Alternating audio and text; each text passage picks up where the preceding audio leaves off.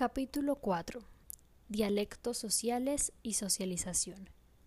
Este libro es la grabación de una conferencia sobre dialectos sociales organizada por el Centro de Lingüística Aplicada a fines de 1969.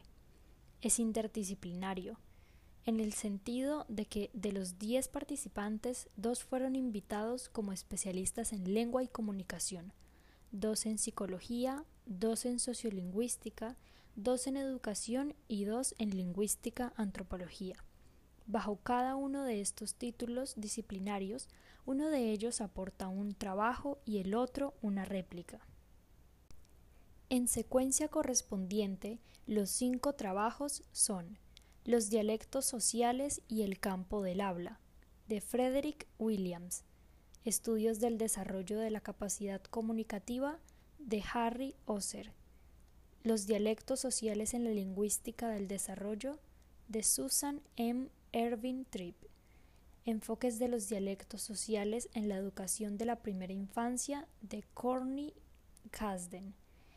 Y la sociolingüística desde una perspectiva lingüística de Walt Wolfram. Finalmente, hay una colaboración titulada Las inadecuaciones del enfoque lingüístico en situaciones de enseñanza de Siegfried Engelmann, que fue invitado especialmente por el compilador para comentar las críticas hechas al enfoque Bereiter Engelmann en algunos de los trabajos contenidos en el libro.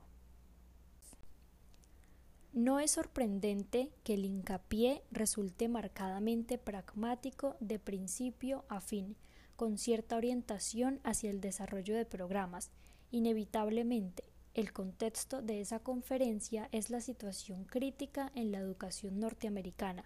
Desde luego, la crisis no se limita a Estados Unidos, pero lo que aquí se enfoca es el panorama norteamericano.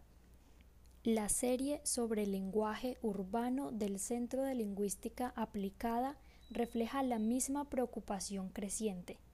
El foco de atención es el inglés negro, y especialmente en las réplicas a los trabajos hay alusiones frecuentes a los aspectos negativos de los programas de estudio y de intervención, la falta de comprensión de la cultura, del uso del lenguaje y de las aspiraciones lingüísticas de los negros, la suposición de que deben cambiarse sus hábitos lingüísticos y no las actitudes hacia ellos, la resistencia a considerar objetivamente la escuela como una institución social y así sucesivamente. Según palabras de Claudia Mitchell Kernan, cito, la reacción de la comunidad negra ante el inglés de los negros que se describe en algunas gramáticas y en algunos libros de lectura con frecuencia ha sido negativa. Muchas representaciones del inglés negro difieren a tal grado del lenguaje que se emplea en la actualidad que debía haber presagiado esa reacción. La búsqueda de una nueva identidad, en curso en las comunidades negras en todas partes, y el espíritu de rebelión contra una identidad definida por extraños deberían ser advertencias suficientes para los no negros que hacen esfuerzos por definir e institucionalizar un lenguaje negro. Fin de la cita.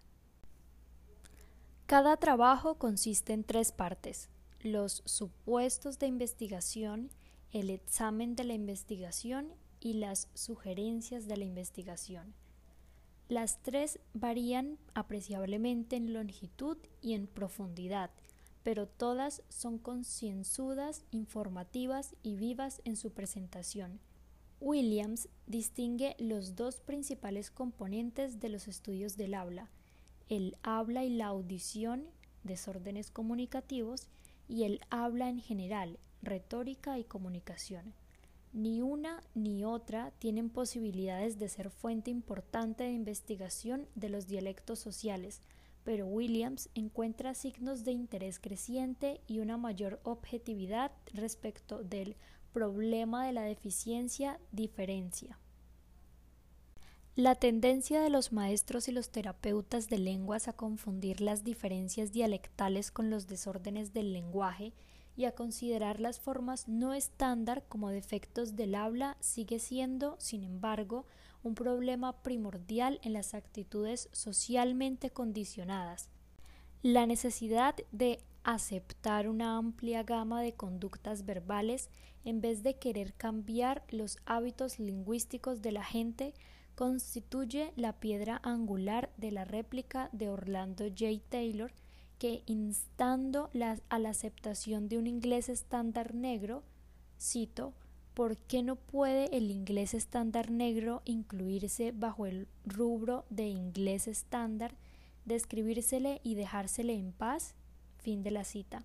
Señala que como habilidad en la lectura, el inglés estándar tiene menos posibilidades de generar resistencia entre hablantes no estándar. Cito, quizás porque la lectura es un aspecto menos íntimo que el habla y por tanto menos sensible. Fin de la cita.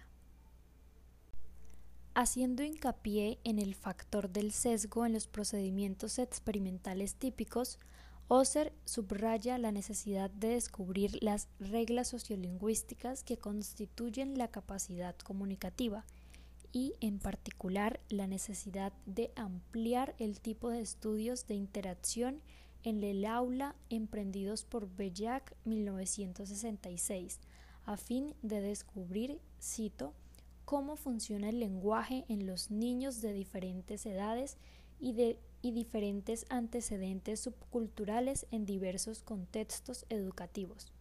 Fin de la cita. Respecto de la obra de Flavel, 1968, Oser distingue dos elementos en el desarrollo de la capacidad comunicativa, la habilidad para analizar las características del papel del oyente y la habilidad para utilizar los recursos lingüísticos propios en estrategias de comunicación adecuadas.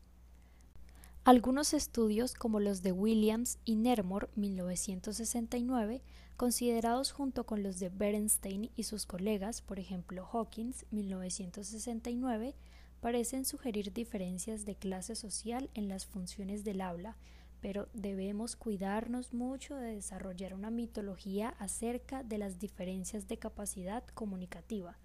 Los niños de diferentes clases sociales pueden tener ideas enteramente distintas respecto de lo que la situación exige, pero cuando se les dice lo que se espera de ellos, las diferencias desaparecen. Véase Ervin Tripp, página 51. En un breve comentario, Vera John somete el papel del psicólogo educativo a una apreciación crítica general. Ervin Tripp empieza por distinguir entre los estudios comparativos de desarrollo del lenguaje, que pueden tener poco contenido sociolingüístico, y la sociolingüística del desarrollo, que, basada en gran parte en la obra de Himes y Gompers, trata de explorar el desarrollo del lenguaje en el contexto del medio social. Igualmente se refiere al sesgo inherente a muchos de los materiales y procedimientos de prueba, citando a John Baratz 1969 como un ejemplo del modo en que se puede evitar y sugiere que quizás, cito, hasta que se pueden elaborar materiales en que el grupo minoritario se desempeñe mejor. No se comprenden las características únicas de las capacidades que los niños adquieren en esos grupos. Fin de la cita. En cambio, el enfoque de la etnografía del lenguaje estudia el habla en su marco natural, bajo el supuesto de que, cito, los grupos sociales difieren en los usos que la mayoría de las veces dan al habla, lo mismo que en el valor que conceden a los diversos usos. Fin de la cita. Proporciona un marco para investigar los tipos y las condiciones de la conmutación de dialectos. Blom y Gompers, 1972, y para estudiar conceptos como los de vigilancia, cuidar y modificar el habla propia y de marcación, la transferencia de información social mediante el uso de formas no congruentes de la voz, señalando que en muchos casos el inglés estándar es cuestión de la frecuencia y la consistencia relativas del uso de ciertas formas y no de su presencia o de su ausencia en términos absolutos. Ervin Tripp sugiere contextos para el uso del inglés no estándar en la escuela y comenta que el valor principal de ello radica en que ayuda a modificar las actitudes de los maestros. Hace una lista de 12 temas de investigación, entre ellos el estudio de cómo funciona el lenguaje escrito en la vida de los niños, de cómo aprenden los niños diferentes estilos del habla y de cómo se puede preparar a los maestros para entender el habla no estándar. ¿En qué sentido se utiliza entender aquí? La réplica de Kernan hace alusión a la carga de males que se ha hecho soportar al concepto de dialecto social. Cito, el dialecto social probablemente no sea una fuente tan directa de fracaso académico como estamos prontos a suponer. Fin de la cita y prevé una explicación culturalmente no prejuiciada de la capacidad comunicativa. El trabajo de Kasden resume claramente los falsos supuestos, las confusiones y las interpretaciones erróneas que oscurecen el problema, e identifica tres áreas de investigación y desarrollo las concepciones del lenguaje preconizadas por investigadores y educadores, y el modo de transformarlas, las implicaciones educativas de las diferencias dialectales y la naturaleza de los programas y, y los objetivos educacionales. En su réplica, Robert D. Hess pide que se aclaren las diferencias entre, primero, valor de prestigio de un lenguaje, 2. capacidad lingüística, 3. lo multifacético de un lenguaje como vínculo para comunicar sentimientos e ideas, lo que parece una extraña formulación, pero que quizás puede interpretarse en otra forma como el problema del déficit o de la diferencia. Hess añade un recordatorio respecto de la variación lingüística en el seno de los grupos étnicos.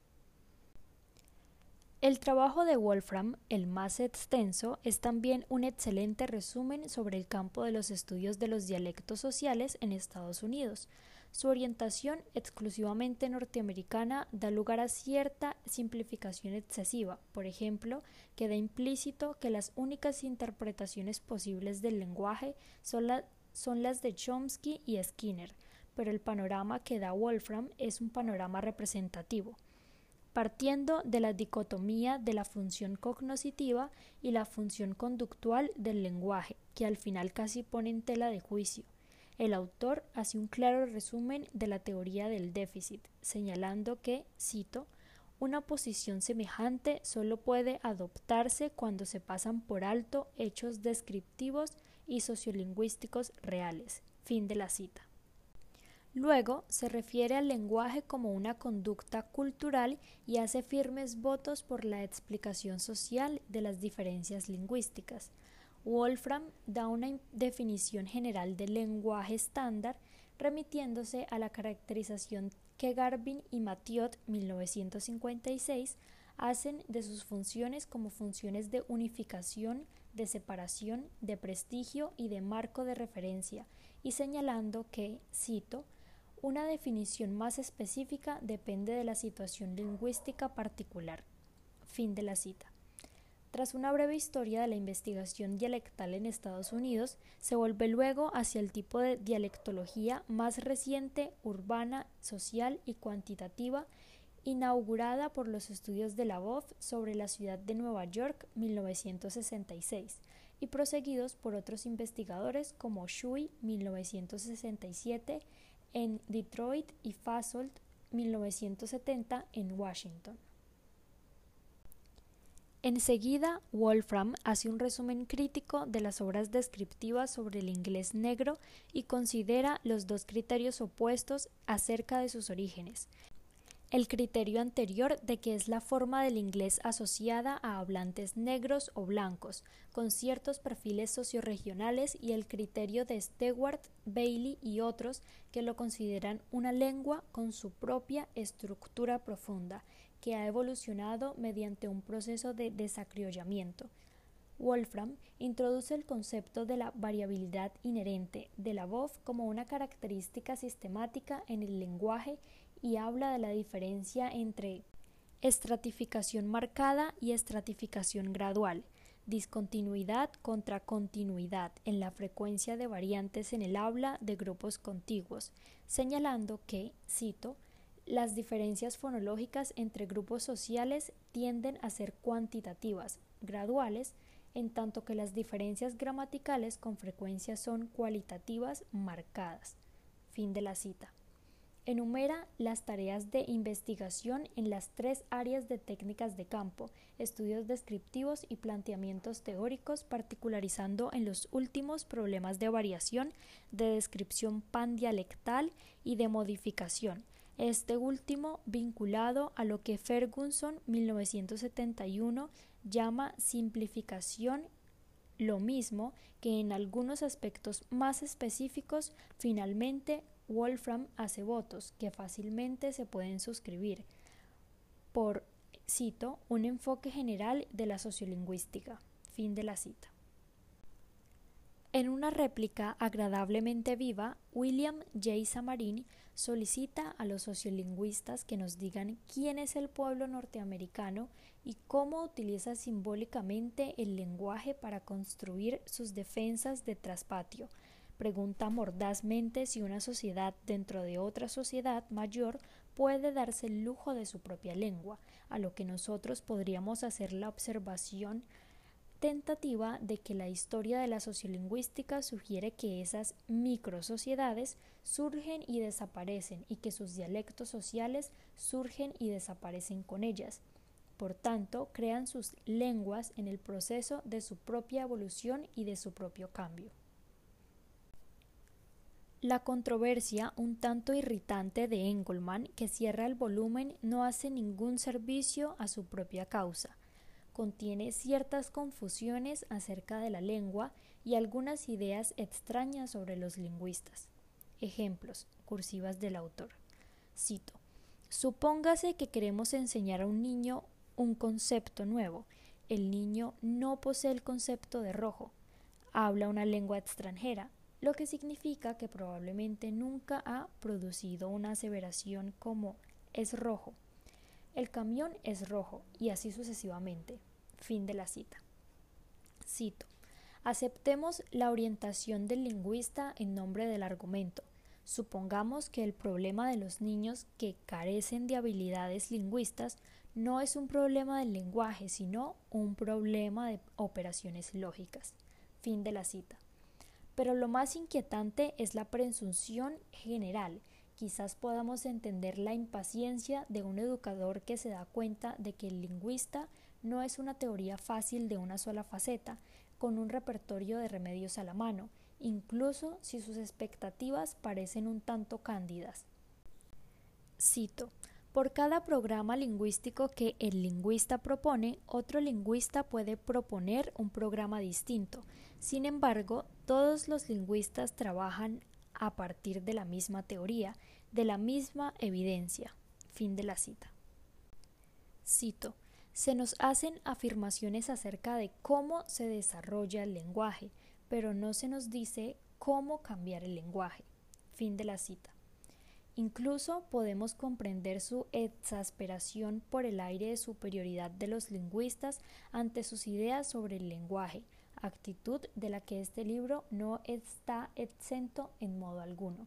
Muchos lingüistas se muestran igualmente severos ante las limitaciones y la parcialidad que caracterizó la evolución reciente de su propia disciplina, pero es peligroso permitir que la impaciencia y la exasperación sean excusa para desconocer en absoluto el campo de comprensión de la gente, que es esencialmente importante para el proceso educativo.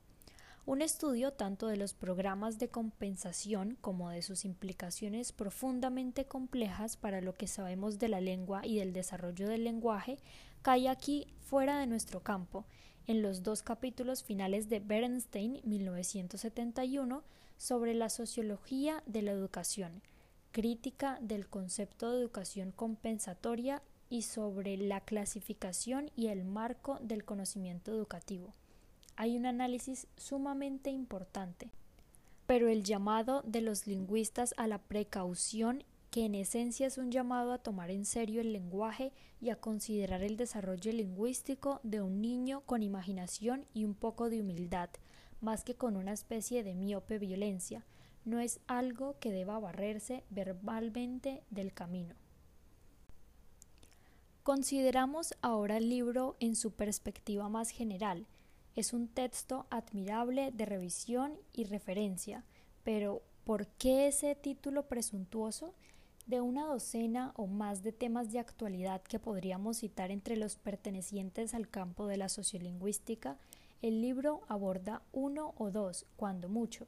Mejor hubiera sido llamarlo el dialecto social en Estados Unidos, una perspectiva educacional pues aunque es interdisciplinario, también existe una gran uniformidad en las preocupaciones fundamentales de los colaboradores.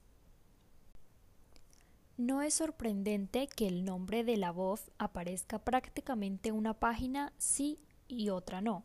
Su aportación es única, tanto por su originalidad como por su alcance, pues cubre la dialectología urbana, la naturaleza del sistema lingüístico, el lenguaje del grupo de iguales, la interacción lingüística y mucho más.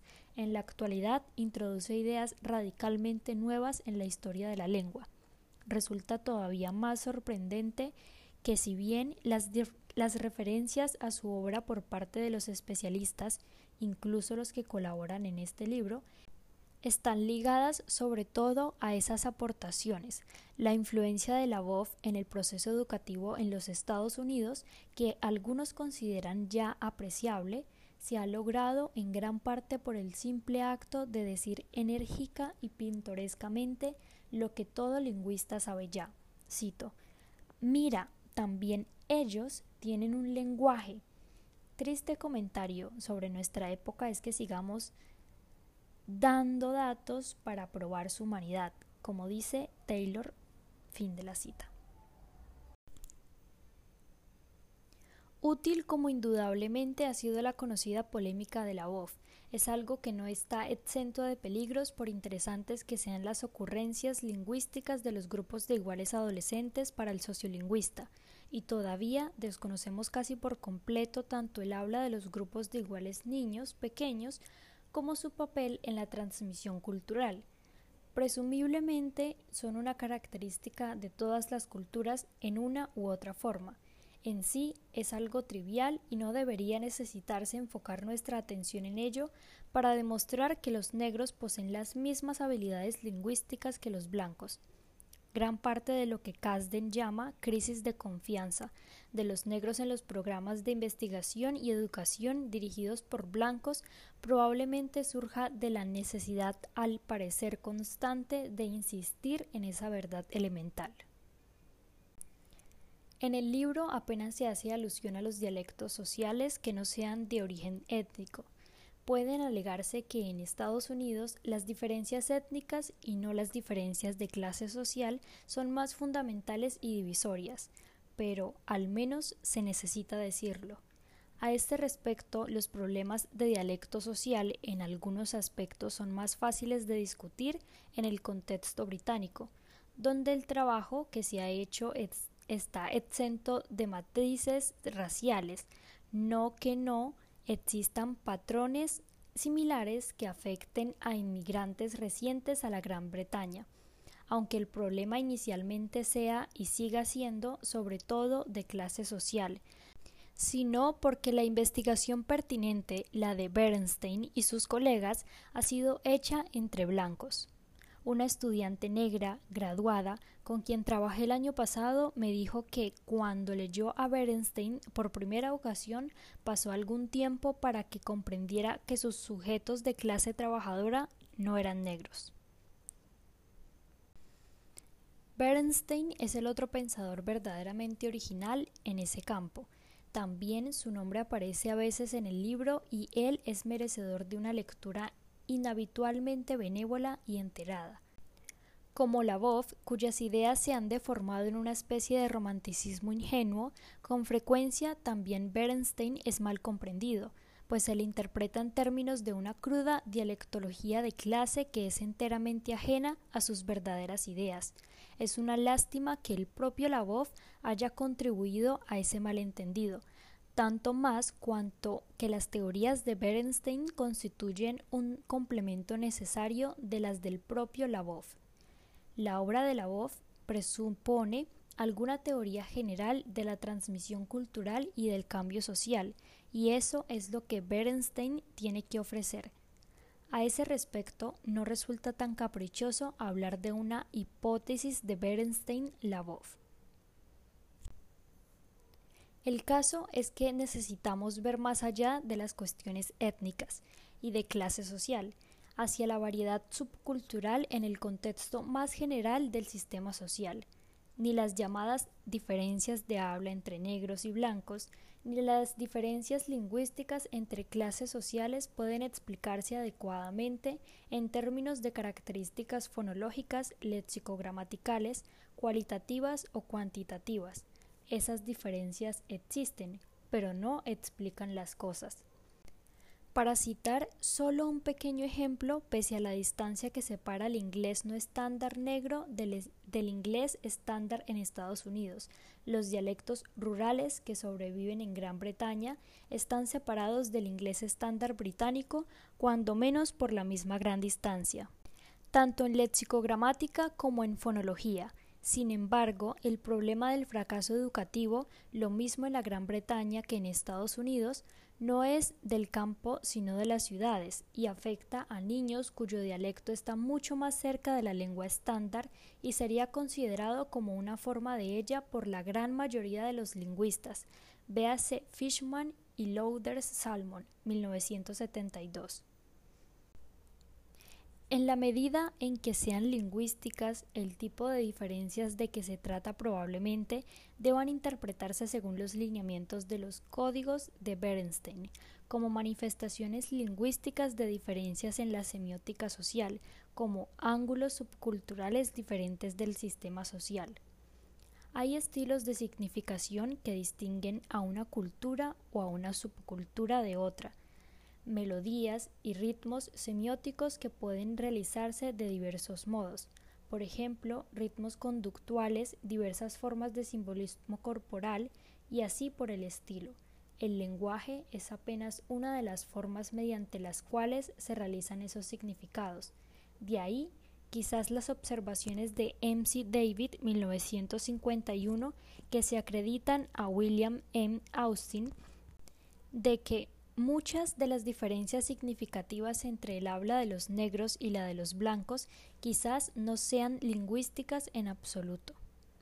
El mismo tipo de variedad semiótica puede observarse entre el hombre y la mujer, entre el viejo y el joven, entre el hombre del campo y el hombre de la ciudad, y sería sorprendente que no se manifestara también como una función de la clase social, nosotros simplemente adoptamos el criterio levi-straussiano de cultura como un sistema de significados y hacemos ese principio extensivo a la subcultura. La cuestión, entonces, no es tanto cómo surgen las diferencias de clase social en el significado, sino cómo se mantienen y se transmiten de una generación a otra, y cómo pueden cambiar con el transcurso del tiempo. Bernstein vincula lo anterior primeramente con la familia, con los sistemas de relaciones de papeles familiares y con los patrones de comunicación típicos que de ellos derivan.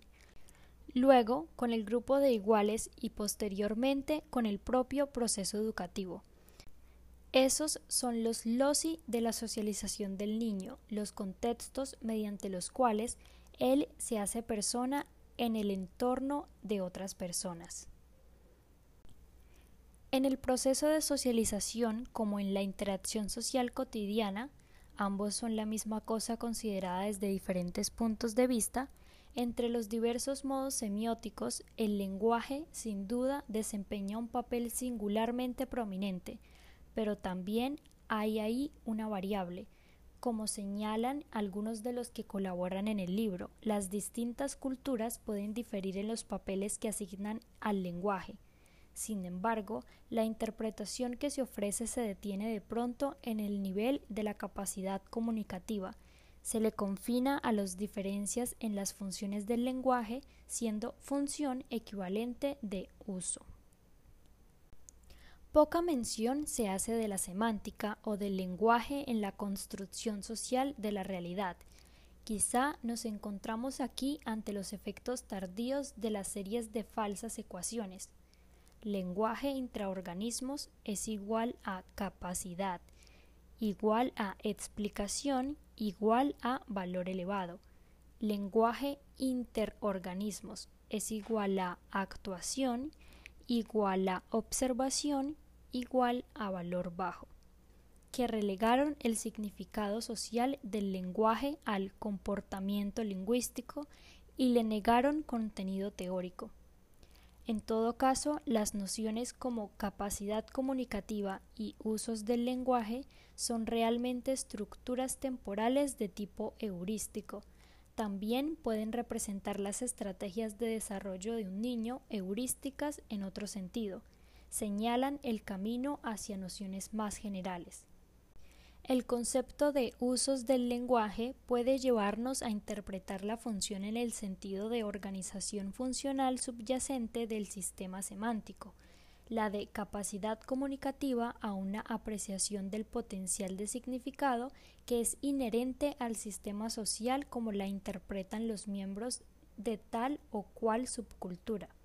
El concepto de dialecto social es más revelador cuando se le vincula a conceptos más generales como esos.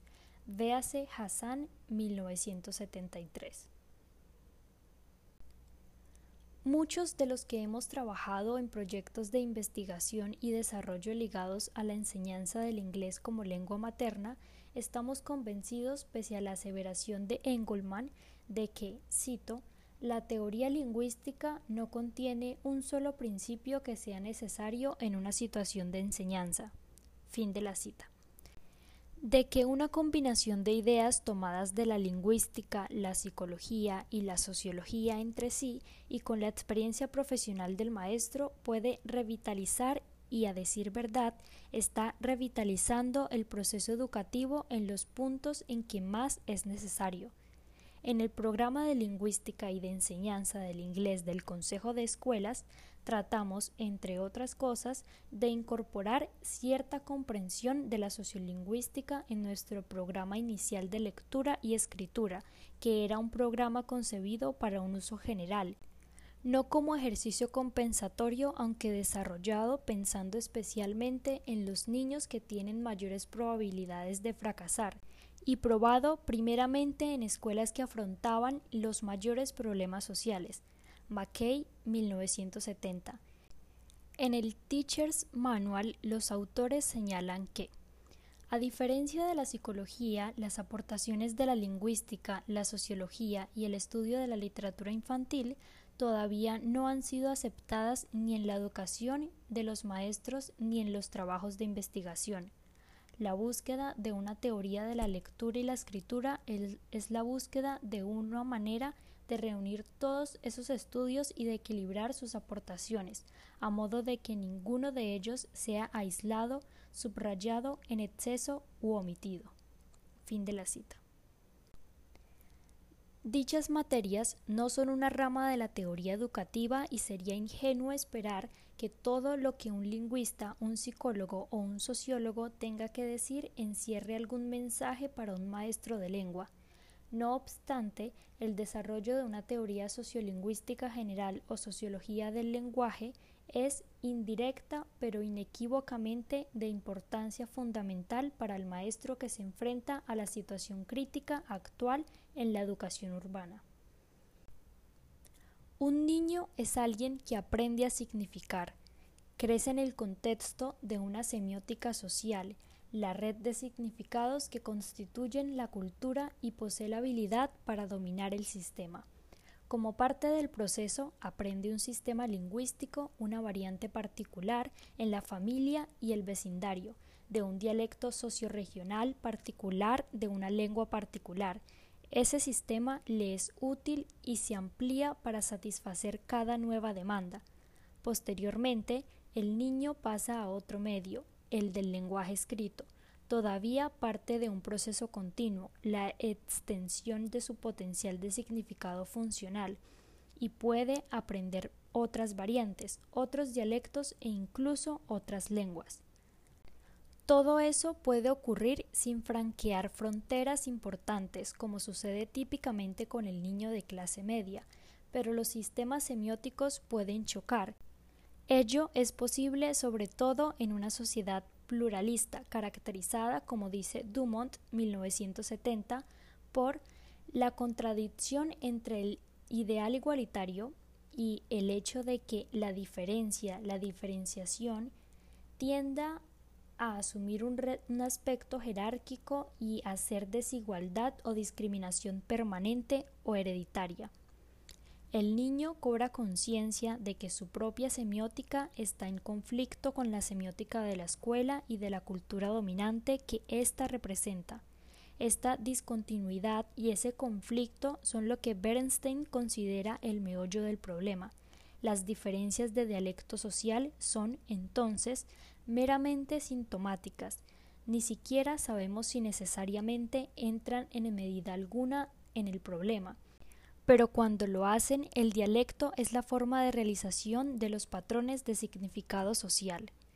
De ese modo, un estudio de los dialectos sociales puede ser una fuente de conocimiento de las cuestiones más profundas de que se trate, y este libro hace una sólida aportación al entendimiento de su papel.